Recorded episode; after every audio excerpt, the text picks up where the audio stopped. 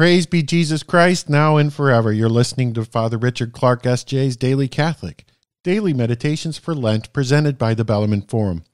Let us pray. Name of the Father, and the Son, and the Holy Spirit. Amen. O sorrowful Mother Mary, pray for us to obtain the spirit of humility, confidence, and persistency to make a good meditation on the Passion of our Lord. This is Lent Day 14, the Tuesday after the second Sunday in Lent the sequel of the sacred agony. Listen to the words of the gospel according to St. Mark. And he cometh the third time and saith to them, Sleep ye now and take your rest. It is enough. The hour is come. Behold, the Son of Man shall be betrayed into the hands of sinners. Rise up, let us go. Behold, he that will betray me is at hand. Number one, at length our Lord's mental agony in the garden was over. He had accepted the chalice which his heavenly Father had given him to drink.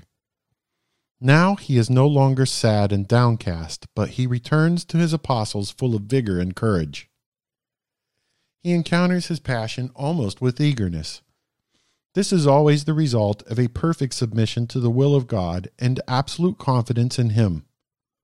God will always give us the courage to meet every trial.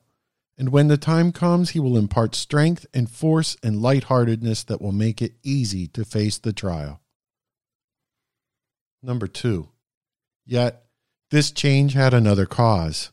It was won by prayer, or rather, our Lord, as the divine example, imported for our sakes to his human nature grace, such as earnest prayer alone can obtain for men from God.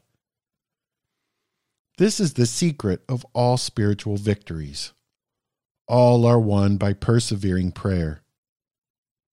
Prayer changes the poor, timid, frightened, shrinking soul to one brave and courageous and ready to do great things for God.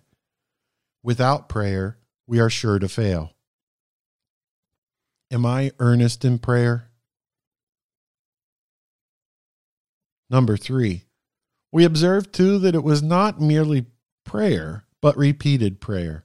The same words over and over again, the same entreaty to be spared, joined to the same act of resignation. We sometimes say we cannot pray, but at least we can repeat over and over again some prayer for mercy and for help. Our repetitions will not be vain repetitions, but will bring certain relief from Him who encourages us to importunity in prayer.